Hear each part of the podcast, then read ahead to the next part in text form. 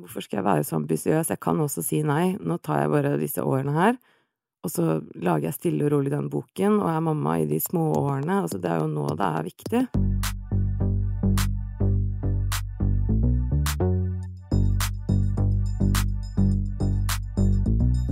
Mitt navn er Mira Khan, og i dagens episode av Mamma jobber snakker jeg med Sara Skorgan Teigen. Hun har en sønn og er en anerkjent fotokunstner, og så har hun blitt student igjen. Sara lever på en måte av firelivet, men likevel ikke helt innenfor rammen. Hun er jo kunstner, og så har hun f.eks. flyttet i voksenkollektiv etter at hun flyttet fra kjæresten sin. Det er jo veldig vanlig i Danmark, men ikke så veldig vanlig i Norge. Ennå. I episoden snakker vi også om å være den man faktisk vil være. At suksessreise ikke er noe man trenger å være med på for å være lykkelig. Og at man må velge med magen, ikke bare med hodet. Hei, Sara. Hei! Velkommen i studio. Tusen takk. Har det vært en bra morgen? Eh, nei. Eller jo, altså, jeg er sånn morgen... Jeg er sånn A-menneske.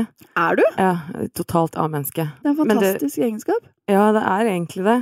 Bortsett fra at fra klokka to så er jeg helt ferdig. Det er jo helt ubrukelig. Ja. Ja. Når står du opp, da? Jeg står opp klokken seks, eller kvart over seks, Ja. og så sover barnet mitt til sånn cirka klokken syv. Da må jeg dra han opp. Ok, Så han er B-menneske, og du er A-menneske? Yes. Og det er det som skal skje i morges? Ja. han var helt umulig å få opp på senga, og så hadde jeg ikke vinterdekk til sykkelen, og så, ja, så ble alt bare rot. Ja. Klassisk. Kjenner til det. Mm. Jeg tenker at vi kan starte litt som vi pleier. Så kan ikke du fortelle litt kort eh, hvem er du, hvor kommer du fra, og hvem bor du med? Ok, jeg heter Sara, 35, fra Oslo, og jeg bor i et stort, deilig voksenkollektiv. Sammen med alle mine beste venner helt fra jeg var liten, egentlig. Så det er utrolig koselig. Er det sant? Mm. Med sønnen din. Ja, og ikke med barnefaren, da. Og ikke med barnefaren. Men, men, men hvordan fungerer voksenkollektiv? Det er så koselig. Altså, jeg satt bare alene med barnet mitt i, i en leilighet. Og vi satt og så på hverandre og spiste middag, og jeg bare Det her føles ikke riktig. Etter at du gikk fra barnefaren, da? Ja. Så satt vi bare der, og så så jeg på barnet mitt og bare Det her føles ikke riktig. Altså, jeg blir bare sittende og stirre på han. Det er ikke noe Han lærer jo ingenting av det her. Han får ikke de naturlige samtalene som voksne mennesker har. Og hvem er jeg til å på en måte skulle vite alt det riktige? Det ble for meg stort ansvar. Ja. Så jeg tenkte på eh, Jeg hadde en kjæreste, men han bodde i København. Og han eh, har holdt på med kollektiv masse. Det er mye større i København enn det er her. Og han snakket så varmt om det, og så tenkte jeg søren heller, kanskje det fins andre liksom, enslige mødre der ute som jeg kan lage et kollektiv sammen med. Så har man jo barnevakt. Altså, jeg satt jo bare bom fast i den leiligheten. Ja.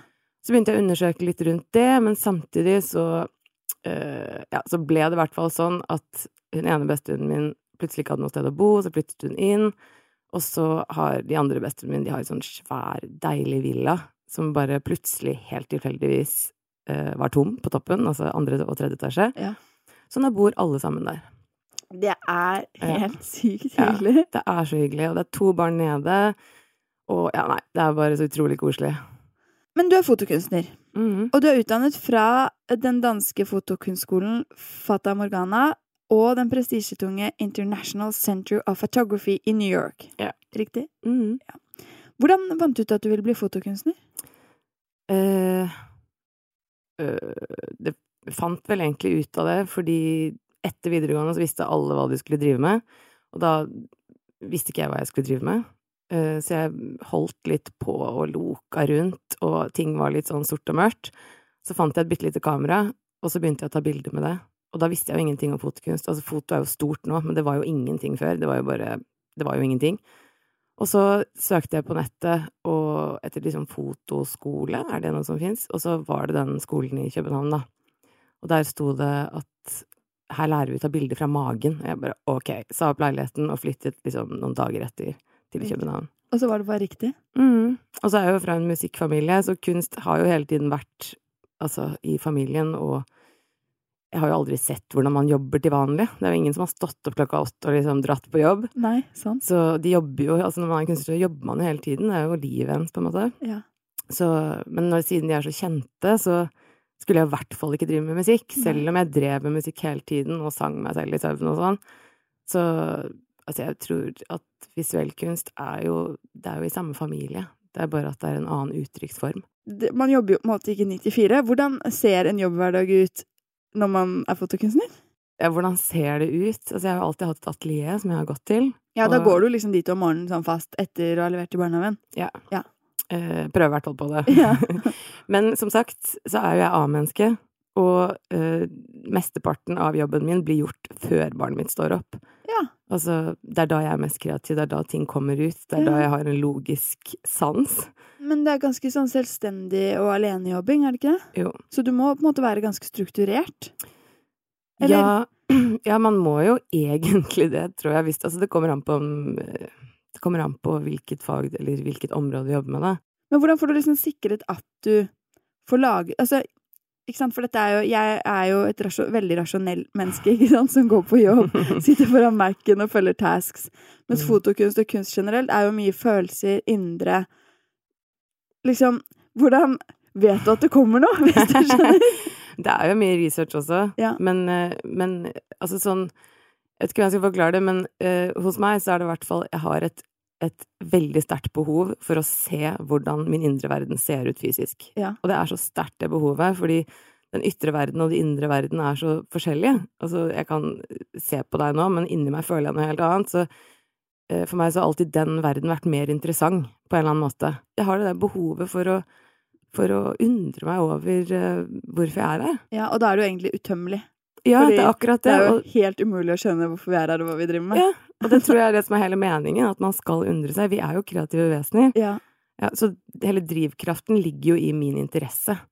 Så jeg har prøvd å ha, ha vanlige jobber også, og der blir jeg en sånn arbeidsrobot. Ja. Men de årene hvor jeg hadde vanlig jobb, så lagde jeg jo ingenting kreativt, for det tok jo så mye energi. Ja. Men sånn som eh, Jeg har jo Jeg tror bare at jeg har lært hjemmefra at det her er en vei man kan gå. Det her kan du jobbe med. Nå er jeg maks klar for å ta adventstiden innover meg, og ettersom vi har Storytel som annonsør, så passer det jo veldig bra å tipse deg om litt julelydbøker. For det er utrolig hyggelig å sette på hjemme for å lage litt sånn god adventsstemning. Så hva med Ludvigs jul, du vet han fra Flåklypa, eller for å ikke snakke om liksom selve lydboken Jul i Flåklypa, og så har du jo Jul i Blåfjell, og ikke minst Jul i Bakkebygrenda, Emis jul og Marikkens jul, som du kanskje husker fra du var liten selv. Altså, det blir jo ikke stort hyggeligere enn det. Husk at du kan få hele adventen med gratis lydbok om du er ny Storytel-lytter og går inn på storytel.no slash mammajobber. Det er jo ikke til å komme fra at du er jo en ganske vellykket fotokunstner, vil jeg si, fordi du ble jo som første nordmann nominert til den prestisjetunge prisen Paris Photo of Aperture Foundation First Book 2014, riktig sagt? Og den er lang. med Fractal State of Being, som er Mm. fotoboken din. mm. Eh, dette er en av de største prisene man kan få med en fotokunstbok, er det ikke det? Jo, eller det, det betyr Altså, det er jo first book, så det er på en måte en pris som går til den første boken noen har laget, da. Ja. Så du har eh, på en måte bare én Premieren sjanse. din, på en måte. Ja. Ja. Men var det stas? Det var veldig stas, for jeg ble jo faktisk headhunta. Jeg hadde jo ikke søkt om å, om å være med. Så var det en fyr som fant boken min, som tilfeldigvis var sjef for den konkurransen, som plukket den opp og bare la den til.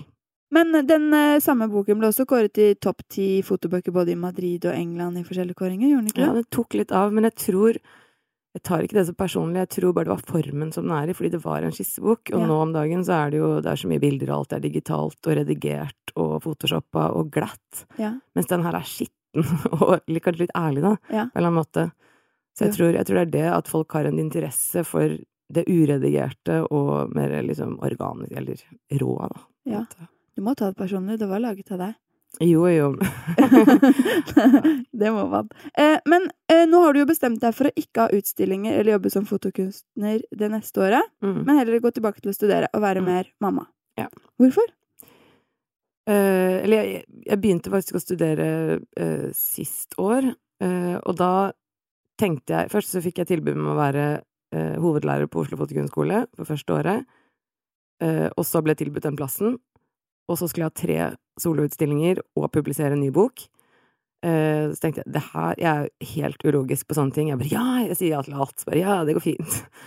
Men eh, så fant jeg ut at det gikk jo ikke i det hele tatt. Men så prøvde jeg likevel, så jeg sa nei til foto, eh, Oslo Fotokunstskole, selv om det virker som en veldig morsom jobb. Og begynte å studere. Og så hadde jeg de tre utstillingene og har jobbet med boken på siden. Og har også drevet med litt musikk. Så det ble bare rett og slett for mye.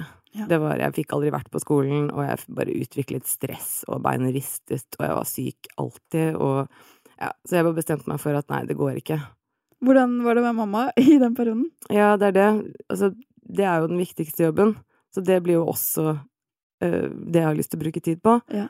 Men jeg syns, øh, jeg syns ikke det fungerte veldig godt. Jeg ble en stressa mamma, og det, det fungerte ikke så godt. Hvordan blir du når du blir stressa, da? Ja, men da Altså, jeg har jo som sagt ikke sånn veldig mye uh, struktur. Nei. Så da blir det bare kaos? Ja, det ble, det ble litt kaos. Det ble veldig mye reising, og det ble lange perioder uh, ikke hos mamma, og det, det hadde det bare ikke så godt med. Nei. Så kommer barnet tilbake og er litt sånn 'oi, du har forandret deg, det her er ikke bra'. Eller Nei. etter noen dager bare. Føles Så- dritt, rett og slett. Ja, og så tenkte jeg også liksom, hvorfor skal jeg være så ambisiøs? Jeg kan også si nei. Nå tar jeg bare disse årene her, og så lager jeg stille og rolig den boken, og er mamma i de små årene. Altså, det er jo nå det er viktig. Og så kan jeg heller liksom slå på tromma etterpå. Men hvordan, hvordan eh, klarte du å ta avgjørelsen, hvis du skjønner hva jeg mener, på at det ikke går? Det hadde ikke fungert. Altså, jeg fikk bare angst og stress. Du Det, det var ubehagelig. Det var sånn Ja. Du kjente det sånn fysisk? Ja, jeg ble tynnere og tynnere, og bare 'det her funker ikke'. Ja. Altså, jeg, hvis jeg hadde vært bedre til å planlegge, kanskje det hadde funka, men tenker også hvorfor skal man være så ambisiøs? Altså, har jeg lyst til å lære barnet mitt at dette her er livet, at det er sånn man må gjøre for å jobbe og overleve og gjøre det man er glad i? Jeg vil jo ikke det. Nei. Jeg vil jo vise han at, eh, at livet er fint når det går sakte, og det er liksom veien som er viktig, og ikke målet. Nei, det er så Ja. vanskelig, det greiene der. Mm. Men uh, vi snakket jo litt om at du syns at verden er for full av ambisjoner. Mm. Og at de på suksessrace, som er et ord jeg elsker, hele tiden får ytre seg mye. Mm. Som gjør at kanskje resten av oss føler oss uh, Eller er tilbøyelig til å føle oss mer som fiaskoer. Mm. Fortell. altså, det blir jo det samme som for barnet mitt, da. Altså, jeg prøver alltid å tenke, hvis ting er vanskelig, så prøver jeg å tenke ok, hva er det som er viktigst nå? Er det å oppnå et eller annet? Å få det akkurat Eller å bevise et eller annet i jobben, eller for meg selv hva jeg kan? Eller er det å være sammen med barnet mitt og vise han hva som er viktig? Prøve å spørre meg selv hva er Hvem vil jeg at han skal Eller hvem vil jeg være? Sånn at han kan kjenne hvem han vil være, da. Ja. Og jeg syns bare at verden er så utrolig Den går så fort om dagen. Og det er så lett å jobbe hele dagen lang, nå som vi har mobiler og telefoner og alt mulig rart. Så jeg syns bare at den derre kulturen med at ambisjoner at, at suksess er det viktigste, det, det blir på en måte Men hva skjedde med, skjedde med livet da? Det er liksom Ja, Det forsvinner bare, liksom. Ja, jeg syns fortsatt det er separert, selv om jobben min er veldig liksom blanda i livet, og jeg syns bare det er lett selv å falle inn i den der ambisiøse, eller at ting går så fort. At jeg ser i meg selv at det er så lett å bare bli med på det tempoet, da. Men ehm, Fordi jeg tror jo også veldig på at dette har mye med den forbaskede telefonen å gjøre, ikke Mm. sant? At man kan jobbe hele tiden. Mm. Føler du, selv om foreldrene dine hadde suksess, at det var et roligere tempo? Eller husker du at det var et høyt tempo når du var liten òg, hvis du skjønner hva jeg mener? Mm. Er det telefonen sin skyld? altså, det var jo veldig forskjell på mamma og pappa. Mamma tok jo det valget om på en måte å ta det stille og rolig og være hjemme. Ja. Så hun var jo rolig hele tiden. Ja. Mens pappa kjørte jo karriererace, og jeg møtte pupp, jo liksom? ikke han så mye da jeg var barn. Sånn, Nei, det var ikke så mye. Nei, Og når jeg var sammen med han, så var det liksom Da var det fullt kjør og fullt tempo og liksom popstjernegreia. ja, ikke sant? Så hun, da kan det jo hende at eh, du har lært litt hjemmefra hva man skal prioritere òg, da. Fordi det er, det er ikke så lett å ta det valget du har tatt, selv om mange nok vil det, hvis Mm. du skjønner. Jeg tror jeg har kjent hva jeg syns var deiligst, eller hva jeg syns var tryggest. Ja. For det handler jo om det. Ja. Og det er jo den tryggheten man går til den forelderen man føler seg trygg med. Eh, føler du deg på noe vis som en fiasko for å velge som du har gjort? At du ikke er på suksessrace? At du har tatt pause fra det? Jeg er dritstolt av det. Men det er jo fordi jeg syns jo, som nevnt, at, at det er misforstått. At det er altså, Hva skal du med det? Når du ligger på dødsleiet ditt, hva er det du tenker på? Det er ikke liksom ok, yes, jeg klarte det. Det er jo Du tenker på familien din og på de tingene du har lært, og eller alle de menneskene du egentlig kanskje hadde lyst til å være mer sammen med. Jeg vet. Det er jo, jeg bare tror man må være litt intelligent og tenke litt lenger framover enn bare liksom Ego som bare vil ha liksom Ja. anerkjennelse. Hva med når du blir gammel, liksom? Ja.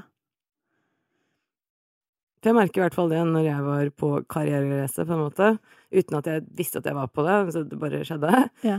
så, så ble det jo Altså, jeg hadde jo ikke kontakt med vennene mine. Jeg hadde ikke tid. Jeg hadde ikke tid til noe som helst. Nei. Jeg var bare mamma og jobbet døgnet rundt og satte på liksom Nå må du se på film nummer to fordi jeg må jobbe. Ja. Og det er jo ikke Altså, plutselig så våknet jeg opp fra det og bare Hallo, det her er jo helt bakvendtland.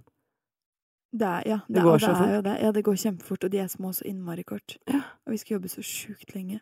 Og det er nå grunnlaget liksom legges inni dem. Det er jo Ja. dritskummelt i seg selv. Det er jo så mye ansvar. Ja, det er så mye ansvar. Hvorfor sa ingen at det er så mye ansvar å få barn? Ja. Men samtidig så er jo den, den, det jeg tror er liksom den store oppgaven og den store muligheten at vi kan lære om oss selv gjennom barna våre.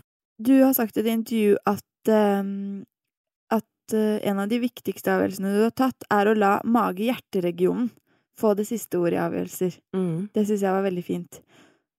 Hvordan gjør du det, og hvorfor er det viktig? Hodet og hjertet er jo to, eller følelser og tanker er jo to forskjellige ting. Og det er så lett Altså, tankene går fortest, på en måte. Og det er så lett å bare gå med disse tankene, og det er jo, det er jo Altså, tanker er jo bare noe vi har lært. Som vi har lært av foreldrene og skole og omgivelser og alt. Det er jo Jeg vet ikke om det egentlig er våre i det hele tatt. Mens følelsene er jo noe vi har. Det er jo noe som er reelt. Sånn som det er jo ikke logisk ja, Nå kommer jeg ikke på noe godt eksempel, men det er utrolig ofte at Eller jeg har i hvert fall erfart at hvis jeg har valgt fra magen eller hjertet, så blir det riktig. Ja, selv om det ikke er rasjonelt riktig, på en måte, så er det følelsesmessig riktig. men hvor kommer den rasjonaliteten fra, da? Bare for å filosofisk. ja, nei, jeg... Det er jo bare noe du har lært hjemmefra. ja, Det er jo ikke din rasjonalitet engang, du har lært den hjemmefra. Igjen, derfor er det så viktig at vi lærer barna våre følelser, da. At det er en frihet, at dette er dine følelser, og dette er mine, og de er faktisk ikke like, og det er helt ok. Ja. Eller at du tenker det, jeg tenker det. Ok, fint. Jeg vet også at du ser på deg selv som din egen lykkesmed. Mm. Eh, hvordan påvirker det jobbvalgene dine? Og, og livet, for den saks skyld? Det er jo en ansvarsfølelse, da. Altså, jeg tror det er veldig lett å skylde på andre. Det er lett å skylde på bakgrunnen sin, det er lett å skylde på jobben, det er lett å skylde på tid Altså, det vi skylder på alt mulig rart. Ja. Men det der å ta det valget, eller å være sin egen lykkes med, så har du jo ansvaret for ditt eget liv. Det er det bare du som har det. Ja. Og det er egentlig litt sånn frigjørende. Ja, det er jo det. Fordi det er jo selvfølgelig mye ansvar, men Mm. Da kan du jo gjøre som du vil, så lenge du tar ansvar for det. Det blir jo litt sånn teit, men som å være alene hjemme og liksom bli irritert over at det er rotete, som det er din egen feil. ja. At, mens det å gå rundt og rydde og gjøre det fint for seg selv, er en fin handling som du får det godt av, hvis man tenker litt lenger fram, Ja. enn bare om at 'å, den blir ryddig fordi naboen kom på besøk'. ja. Altså å gjøre det for sin egen del, istedenfor å gjøre det for andre, da. Eller på en sånn eh, Du skjønner hva jeg mener? På Jeg en sånn hva du selvisk måte. Betyr det at du alltid rydder med glede? Jeg, alltid, altså, jeg elsket å rydde ned var barn. Var min favorittlek. Jeg drev og sorterte ting og tvang liksom, vennene mine til sånn 'Nå skal vi omble rommet til hverandre. Nå skal jeg rydde rommet ditt mens du skal ikke se på.' Men jeg tror det er en sånn harmoni over det. Jeg syns det er eh, Det er på en måte fint å ha det ryddig. Det er det. Det er Men jeg, altså, etter at jeg fikk barn, så altså, Det er jo rotete rundt omkring. Men Josef er ganske glad i å rydde, han òg. Fordi han har fått en oppgave, han har fått tillit. At han kan rydde. Vi må ha deg på besøk som en slags sånn eh, rydd, ryddeorakel. Vi har helt feil tilnærming til det hjemme, skjønner jeg. Nå har jeg masseprodusert små fotobøker og bildekalendere til jul til hele familien med vår annonsør Fotoknutsen. Og én ting som slår meg når jeg gjør dette, bortsett fra at det går veldig lett og raskt, er at det er en veldig hyggelig gave å lage. Fordi det er jo så sjelden man får tid til å tenke tilbake på alt det fine som har skjedd. Skogsturer, familiemiddager, det store gliset når den første tannen ble mistet. Dagene går jo så fort! Man kan jo faktisk si at dette er en gave som blir mer verdifull for hvert år som går også. Så lag fotobok, alle sammen, så blir både onkel, tante, bestemor og søster hoppende glad. Husk at du får opptil 40% rabatt på Fotoknutsen med rabattkoden MAMMAJUL, som er gyldig til 24. november. Sykedager. Mm. Barna blir jo syke. Veldig, veldig ofte. Veldig, veldig, veldig ofte. Og eh, både når du studerer og hvis du skal ha fotoutstilling, eller eh, Hvordan har du løst det?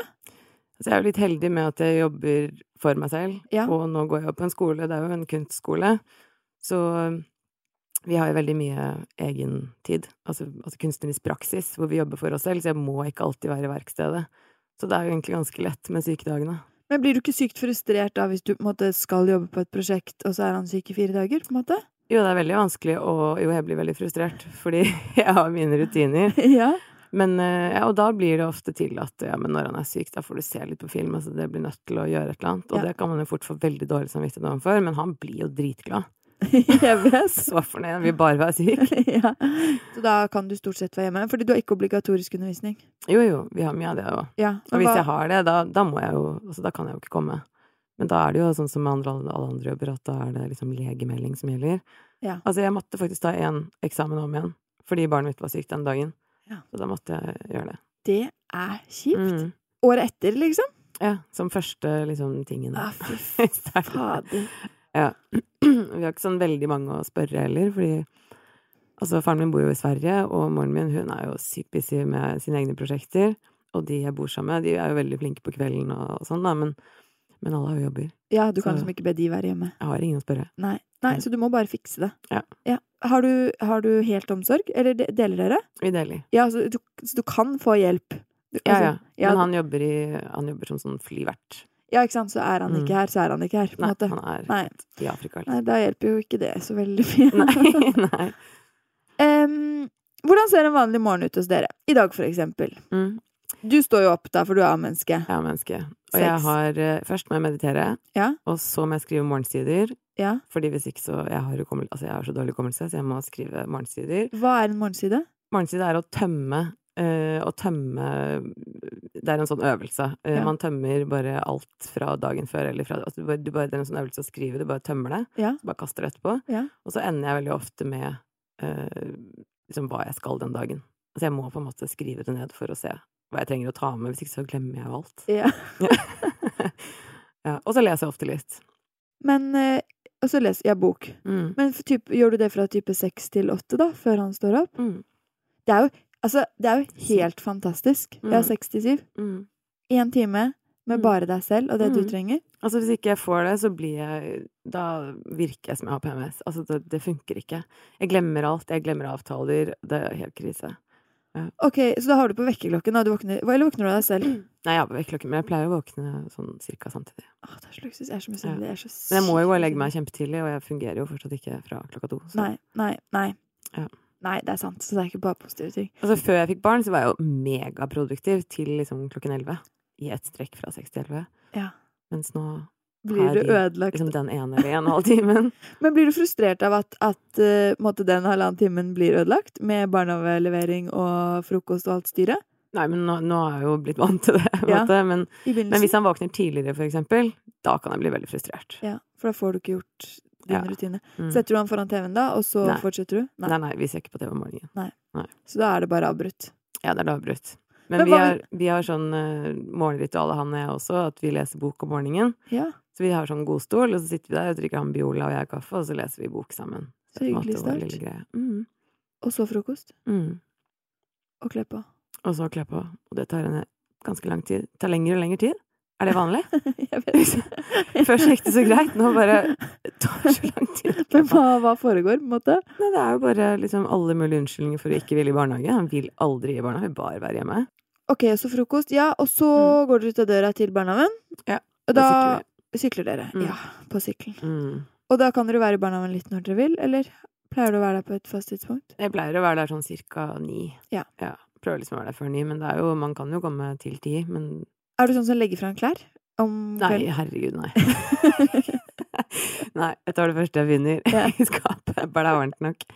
Ja. Og så pleier jeg å kle på han altfor mye. Ja Og så henter du på ettermiddagen. Ja. Og da Hva Da vil han ikke hjem fra barnehagen. Nei. Nei. La meg bare være der. Å nei, der er mamma! Ok, hei til deg òg. Han er kanskje ikke så glad i overganger. Nei, jeg tror ikke han er så glad i overganger. Nei. Men han er jo også skilsmissebarn, så det skjønner jeg kjempegodt. Ja. Men da henter du, og så sykler dere hjem. Har du planlagt middagen da? Vet du hva, vi har det mest geniale systemet. Det er også en helt fantastisk eh, side av det å bo i voksenkollektiv. Ja. Det er jo at vi har jo en matuke hver. Så jeg Ah. lager middag én uke i måneden. Jeg vasker huset én gang i måneden. Og jeg handler en gang i måneden. Det er jo Helt helt fantastisk. fantastisk. For når du har den ene uken, så får du jo lyst til å lage en god plan. Ja. Du får lyst til å lage noe godt. Ja, for da er det et mission. Ja, du vet at liksom disse kveldene så skal vi lage mat, og så videre. Og alle de andre så får du bare servert de deiligste ting. Altså, Mm, middag én uke i måneden. mm. Altså, Det er jo sånn verden burde vært. Det er jo noe gærent med strukturen, er det ikke det? men det er akkurat det. Det er sånn Jeg ville aldri trodd at jeg skulle jobbe i Nei, jobbe, sier jeg. Bo i et voksenkollektiv, for jeg er introvert. Men etter å ha hørt kjæresten min forklare om det, å være i hans uh, kollektiver og se hvordan det fungerer Det er en helt annen Så når det er mange nok, så blir det jo til at, at man er alene. Det er så stort også, at vi har så mye plass for oss selv også. Det er liksom aldri noe Ja, for det er liksom ikke som når man var 18 og bodde i en liten leilighet Du og hadde jo ikke på liksom Nei, ikke, men det er det, fordi Norge vi har på en måte ikke den kulturen. Vi har ikke den der kollektivkulturen. Her blir man jo på en måte et lite samfunn. Man liksom finner jo på ting sammen. Vi drar jo til og med på ferier sammen, og liksom Ja, og så kan jo du faktisk da, når Josef har lagt seg, gå ut på kvelden, fordi det er noen Ja. andre hjemme. Det er alltid noen hjemme. Ja. Det er helt fantastisk. Så det er bare en så stor I hvert fall det når man ikke er Altså når du er alenemamma, da, så kan jeg bare ikke skjønne hvorfor folk ikke flytter sammen. Det er også sykt mye billigere. Jeg Ja. betaler liksom 700 kroner for mat i måneden. Ferdig. ja. Det er jo så bra. Hva gjør dere etter middag? Ettermiddag er det barne-TV. Ja. Eller han får lov å velge om han har lyst til å se på barne-TV mens vi lager mat, eller ettermiddag. Ja. Men han må velge. Men han pleier å være med å lage mat. Og så øh, kveldsmat? Det blir på en måte ikke så mye kveldsmat hos oss. Det blir kanskje en bananbit, liksom. Ja, Han er ikke sånn veldig sulten på kvelden. Nei, når pleier han å legge seg? Han, ja, det er det. Han driver og forandrer det litt.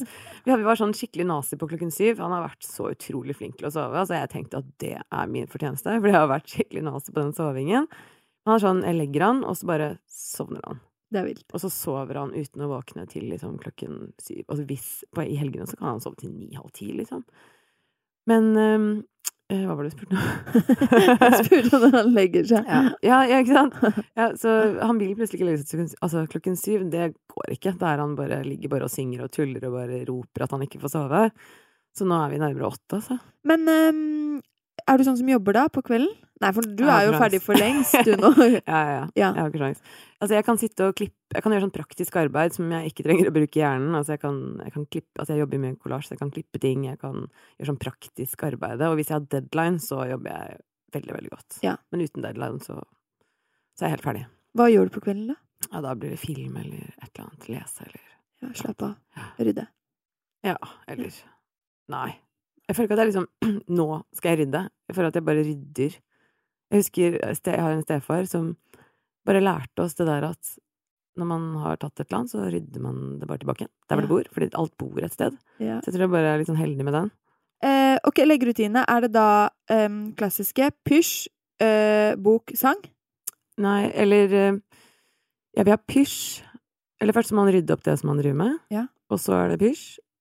Eh, og den er ofte veldig motvillig, for han vil jo aldri legge seg. Nei. Og så må jeg lure han inn på badet med liksom Du kan, du kan velge én leke å ta med mens vi pusser tenner. Og så pusser vi tenner. Og så er det mm, bok. Og så er det nattasang. Og da spiller vi gitar. Gjør dere? Ja. Det Ordentlig ekte gitar? Ekte gitar. Så hyggelig. Ja, det er veldig hyggelig. Det må jo være hyggeligste måten å legge seg. Ja, det er veldig hyggelig. Vi har tre sanger som vi må synge. Ja.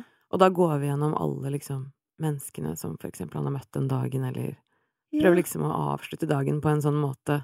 Prøv også å si hva som var fint den dagen, og hva som kanskje ikke var så fint. Eller om han har vært lei seg den dagen, eller Ja, snakke, snakke gjennom dagen. Ja, for hvis jeg spør han når han kommer fra barnehagen hva har du gjort, så sier han ingenting. Jeg vet. Sånn, Å ja, men du kan jo ikke Jeg så jo at du lekte så, Nei, jeg har ikke gjort noen ting. Han, altså, man får jo ikke ut av hva han har gjort, Nei. men der får man liksom ut. Ja. Da kommer det ut på en eller annen måte, da. Når, når legger du deg, siden du står opp så tidlig? Sånn 10-11. Jeg trenger ikke så mye søvn. Nei. Aldri trengt. Men eh, hvordan planlegger og strukturerer du uken din? Har du sånn eh, søndagsmøte med deg selv? Eh, eller hvordan liksom Hvordan vet du Som for eksempel eh, før du begynte å studere fullt, da, så hadde du jo fotoutstillinger og ting som skjedde på kvelden og sånne ting. Mm. Men det er de morgensidene som gjelder. Ja. Så hver morgen først Altså på mandager så må jeg gå gjennom uken og se, og rett og slett skrive ned med hånden hva jeg skal. Eh, og hva jeg trenger å ta med, og sånne ting. Ja. Og så hver dag så etter morgensidene så må jeg jo igjen liksom Ja. se på det. Liksom, Ikke «Å, ja, det det skal. Og så skal jeg det i morgen. Ok, sånn og sånn og sånn. Ja, så du gjør hele uka. Ja, Men nå har vi sånn tavle fordi vi er så mange. Ja. Og så er det fint for Josef siden han Det er jo delt omsorg, så han er jo hos pappaen sin fire dager. Og da har vi laget en kalender, egentlig kanskje mest for handel, hvor alle som bor der, har hver sin farge. Og så har han sånne små sånne, sånne magneter, sånn 'der er pappadagene'. Ja, så han Så da kan vet han liksom at der er pappadagene, og der er det en liten is, det betyr det skjer noe gøy. Og så har han ansvar for å flytte Vi har en sånn Mona Lisa-magnet som han skal flytte, liksom. Som er dagen, dag liksom. Dag. Ja. Ja. Så det første han sier om morgenen, er 'mamma, vi har glemt å bytte dag'. Men det er veldig fint for å få et forhold til dagen, måte. Ja, fordi det var, det var liksom ut ifra det behovet at han Jeg skjønte at det var litt sånn kaotisk for han, og i hvert fall de overgangene som jeg tror er veldig vanskelig for han. Ja. Det er jo kjempevanskelig å ha foreldre som ikke bor sammen. Men akkurat den kalenderen tror jeg virkelig har fungert, fordi nå, nå føler jeg at han liksom har kontroll, litt mer kontroll over livet sitt. Ja. Og det tror jeg er uh, veldig viktig for et barn. Ehm, ja, nei, jeg trenger jo ikke å spørre deg om husarbeid, fordi det har jo bare husvask én gang i måneden, så det er jo dødsdigg. Mm. Og så liker du å rydde. Mm. Uh, har du noe hjelp hjemme? Hva mener du hjelp? Nei, sånn Vaskehjelp, oh, ja, eller nei, nei, Nei. nei, herregud. Nei. Nei, for du har den uka. Du klarer det den uka, liksom. Ja, det, er, det er ganske mye som skal vaskes, da, så det tar jo en hel ettermiddag, eller nesten dag, å vaske alle de 200 kvadratmeterne som vi må vaske. Ja. Men uh, Da setter du på podkast eller musikk, Ja. og så bare ja, do podkast. Ja. Mm. Favorittpodkast? Åh, det er så mange. Eh, Fabelakt feminister. Det er en dansk, fantastisk podkast. Og så er det jo The Heart. Og Noia. Og Big Five syns jeg også er veldig ja, det er kjempegøy. Og Kunstpodden er ganske bra. Ja. Og Abelstårn.